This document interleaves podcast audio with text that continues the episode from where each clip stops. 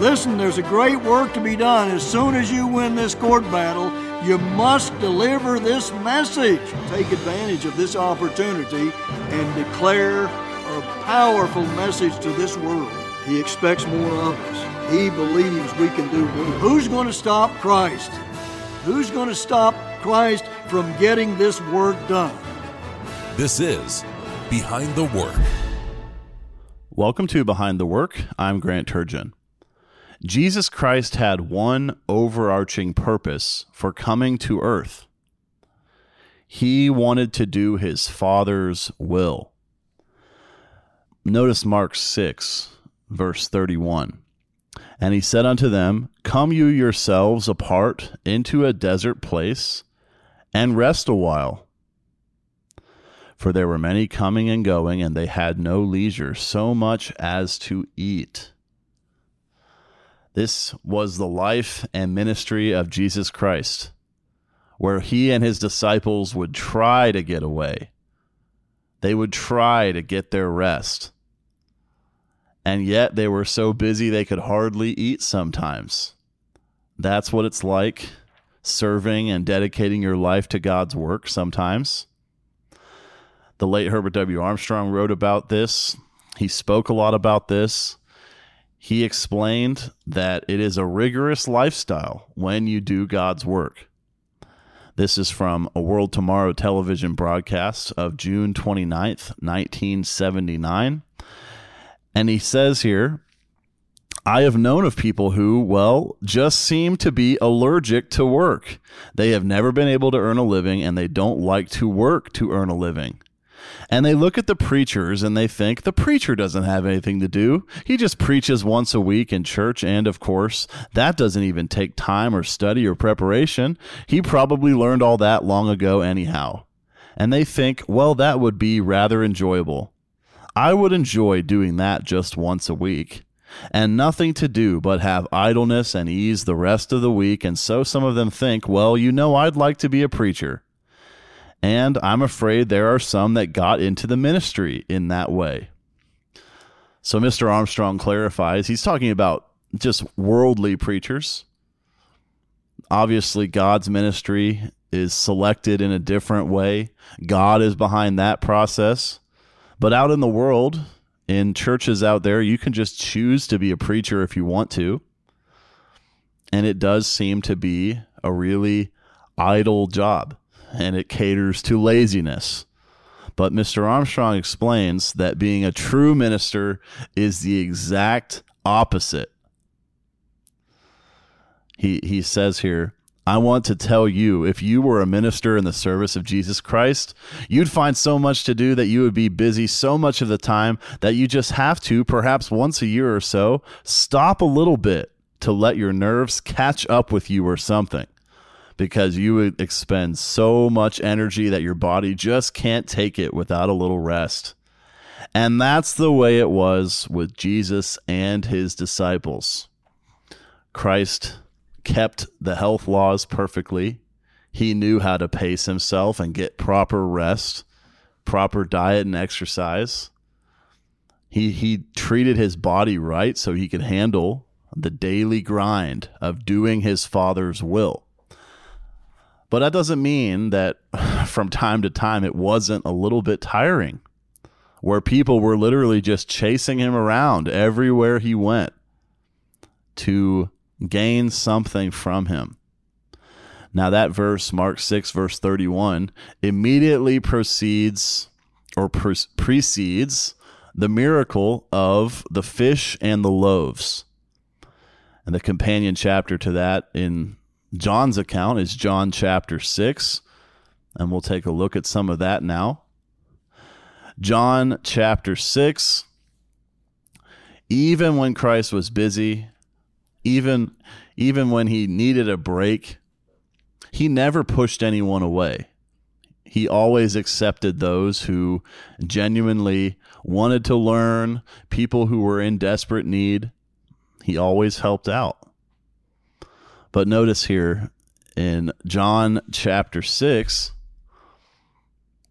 verse 5, when Jesus then lifted up his eyes and saw a great company come unto him, He said unto Philip, Whence shall we buy bread that these may eat? Christ cared about the multitudes. He wanted to help the masses, not just with a spiritual message, but even in this case with physical food. Going down here, John 6, starting in verse 10 now. And Jesus said, Make the men sit down. Now there was much grass in the place, so the men sat down, in number about 5,000. And Jesus took the loaves, and when he had given thanks, he distributed to the disciples, and the disciples to them that were sat down, and likewise of the fishes as much as they would. And you can see this is talking about five loaves of bread and two small fishes. That's verse 9. So basically, Christ blessed the meal, passed it out to his disciples, and his disciples passed it out to the 5,000 men, or maybe it was 5,000 people. Maybe it was 5,000 men plus women and children, which would make the, the group as a whole a lot bigger than 5,000. Whatever the case, feeding 5,000 people or more with five loaves of bread and two fishes is physically impossible. Yet Jesus Christ did it. Notice verse 12. John 6, verse 12. When they were filled, he said unto his disciples, Gather up the fragments that remain, that nothing be lost. Okay, so there's a lot to learn from this verse. The entire multitude of 5,000 plus people was filled, and then there were leftovers. There were fragments that remain incredible. What an epic miracle from Jesus Christ as he did his Father's work. This is from Mr. Gerald Flurry's free booklet, John's Gospel, the Love of God. There's a there's a section in here on pages 21 and 22 titled Gather Up the Fragments. And there's a great lesson that Mr. Flurry expounds on here. Mr. Flurry writes on page 22 Notice what Christ is saying. You must labor for spiritual food. Even in your personal Bible study, you must labor to study as you should. Spiritual food requires genuine labor and effort. After all, God came from beyond the stars, and the spiritual manna comes from there as well. Doesn't it make sense that we ought to labor for it? That is the manna that will give eternal life. So you can see here in John 6, verse 13, the disciples had to go into this huge crowd and they had to gather up the fragments that remained and they filled 12 baskets with the leftover bread and fish after 5,000 plus people ate from five loaves and two fishes. So the amount of leftovers, 12 baskets, was much bigger than the original amount of food of five loaves and two fishes. And of course, going in, into such a big crowd, the disciples would have spent quite a lot of time to gather up all these leftovers from all these thousands of people. So it was a lot of hard work. They did have to labor to gather up the fragments. And then if you look at this spiritually, like Mr. Flurry does, you must labor for spiritual food. It takes work to gather up the fragments. Every morsel of spiritual food from the Bible. Page 22 again of the John booklet, you can see throughout this chapter that Christ is speaking spiritually. Labor for that spiritual food. Work. Gather up all the fragments. Gain all you can from the royal education God is offering you. God is giving you spiritual manna. Gather all the fragments you can. Don't lose anything. Gain everything you can from it. And Mr. Flurry asks a couple of important questions here. Do we attend all the Bible studies we can? Do we really hunger and thirst for God's truth? This is how we build our faith, hope, and love. So, that's certainly an area where we can all examine ourselves how much we truly desire Bible study, to dig into God's Word, to hear God's ministry expound on His Word for us. Are we really seizing every opportunity to learn more about the Bible? Do we hunger and thirst for it? Think physically. When we miss just one meal, we yearn for that next meal. We certainly don't want to miss the next meal. If you haven't drank water in a long time and you're out in the heat on a summer day, practically all you can think about is getting your hands on a bottle of water. And spiritually, that's how we should feel as well. If it's been a while, if it's been a day since we studied, we should be hungering and thirsting for that Bible study. That's a huge lesson we can learn from the miracle of the fishes and the loaves. Going back to Mr. Armstrong from that World Tomorrow broadcast of June 1979, Mr. Armstrong says that Jesus' miracles were done out of compassion, love, and mercy, because his whole character was that of love. First of all, to God in reverence and obedience and worship, and also then love to his fellow man.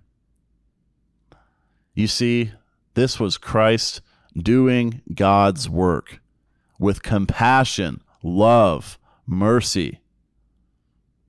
He loved God he loved his fellow man. And that showed in every deed he performed in God's work. Just a beautiful example for all of us. So, this miracle of the fishes and the loaves does have a lot of depth. There's a lot in it that we can really understand. Now, here is the part that is perhaps the most stunning about this account in John chapter 6. There's a, a brief break where Christ walks on water, and then he comes across the multitude again, and he has some correction for them. This is John chapter 6, and then a bit farther down in verse 26. Jesus answered them and said, Verily, verily, I say unto you, you seek me not because you saw the miracles but because you did eat of the loaves and were filled. So Christ issued a strong rebuke to these people. He said, You just want another free meal. You don't even care about the spiritual part of it. The fact that all of you eating and being filled with 12 baskets of leftovers from just five loaves and two fishes that's impossible. And yet you don't really care about the miraculous side of it. You just want another free meal. Notice here, verse 27 labor not for the meat which perishes, but for that meat which endures unto everlasting life, which the Son of Man shall give unto you. For him has God the Father sealed. So, clearly, as Mr. Flurry pointed out, Christ is focused on the spiritual food, God's precious truth, and the way we interact with that kind of food. This is another World Tomorrow broadcast from July 2nd, 1979. And Mr. Armstrong explains part of why these people didn't learn to follow Christ and obey Christ after witnessing such an incredible miracle. They wanted him to be a political messiah that would free them from the Roman yoke right then and there. They didn't want anyone that would give them eternal life. They didn't want anyone that would show them the way to live. Men have always rejected the message that God sent, and God sent this message by Jesus Christ. You see, humans are naturally hostile to God.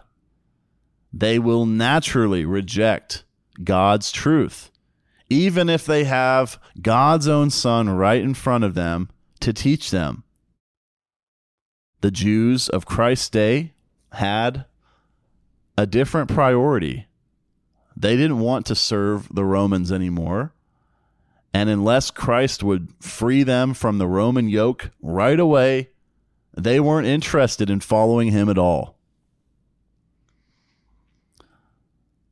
Notice John 6, verse 29 Jesus answered and said unto them, This is the work of God, that you believe on him whom he has sent. God sent Jesus Christ to the earth, and Christ delivered the true gospel message, the good news of the coming kingdom of God, as it says in Mark 1, verses 14 and 15. So we have to believe on Christ, the one whom God has sent we have to not believe in Christ, we have to believe every word he taught. The true gospel message, the God family vision, the key of David. We have to believe the truth that is recorded for us in the Bible. That is the work of God. And you can see going through John chapter 6 how much Christ just repeats. Stop thinking about the physical food. Stop worrying about that so much. You need to get your focus on the spiritual. But these people just didn't listen. They were not ready. Their, their minds were not open yet. Christ taught in front of many thousands of people and yet hardly any of them ever ended up following him and obeying him. And here's why John 6, verse 44 No man can come to me except the Father who has sent me draw him, and I will raise him up at the last day. Again in verse 65 Therefore said I unto you, that no man can come unto me except it were given unto him of my Father. God calls us, those in the Philadelphia Church of God today who have been baptized and converted by receiving God's Holy Spirit, all of us were called by God. And God is the only one who can do it. The Father, not even Jesus Christ, can do that. And so, even if this warning message goes out to millions of people, the vast majority will not take action because the Father is not calling them yet. Just like in John 6, where the people witnessed the miracle of the fishes and the loaves and they were not swayed to obey Jesus Christ and to believe the message that he taught. They were happy to have a free meal, but they didn't make any meaningful changes in their lives as a result. That's how it is doing the work. The message is delivered around the world as a witness not to convert people. It's not a soul saving crusade. The message is delivered as a witness. Anytime punishment is coming, God always will warn first. And that's the witness to the people, to where if they didn't listen, at least they were warned. It's not about converting everybody. Only God can call people and lead them to conversion.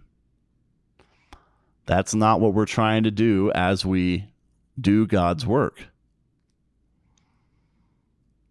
Here's what Mr. Armstrong says here. Now, here is the work of God and the works of God. There's a great deal in the Bible, incidentally, about God's work and the work of the eternal and the work of God that is to be done on the earth. Yes, God has his work that he does through his own human instrumentalities. And now the work of God was something that they were to lend themselves to if they were God's children, if they were submissive to him. You see, we have to submit to God. We have to obey God as we do his work. Even if the vast majority of people listening to the message do not submit to really, truly, fully do the work, we must submit. We must obey God. We must gather up the fragments that remain in our Bible study because the Bible shows us how to live. The Bible shows us how to obey God. The Bible shows us what we should believe. And it shows us we must do God's work. Notice John chapter 6, verse 30. This part is really just shocking, I think. John 6, verse 30. They said, therefore, unto him, What signs show you then that we may see and believe you. What do you work? Verse 31 Our fathers did eat manna in the desert. As it is written, He gave them bread from heaven to eat. You see, this is about a day after the miracle of the fishes and the loaves. And these people said, Well, what's the sign that we should believe you? What miracles are you performing? I mean, the ancient Israelites at least got manna from heaven to feed them in the desert. Where's your miracle where you fed a multitude of people miraculously? Christ had just done it the very previous day. What are these people talking about? Of course, Christ did similar miracles. He was the one who did the manna miracle earlier as well in the Old Testament. He was the Word, the I am, who did that miracle too. But these people just could not see. The miracle was done right in front of their faces, and they could not see because God was not calling them. So Christ did these miracles. He had compassion on the people. He fed them physically and spiritually. But the spiritual food, they so often would reject. And that's why Christ even spoke in parables. He said it would prevent the people from understanding. It, it, was okay if the people didn't understand. If God wasn't calling them, it was better that they didn't understand the truth because otherwise they would have been held accountable for understanding it. Just a really incredible story here, though, from John chapter 6. Christ came to this earth to do his Father's will, to do his Father's work, and that included a lot of impressive miracles. Miracles that can really teach us a lot, just like this miracle of the fish and the loaves. Thanks so much for listening today. I'm Grant Turgeon. This has been Behind the Work. You've been listening to Behind the Work. Email your thoughts to comments at kpcg.fm. Listen for a new episode each Monday at 12 p.m. Central Time.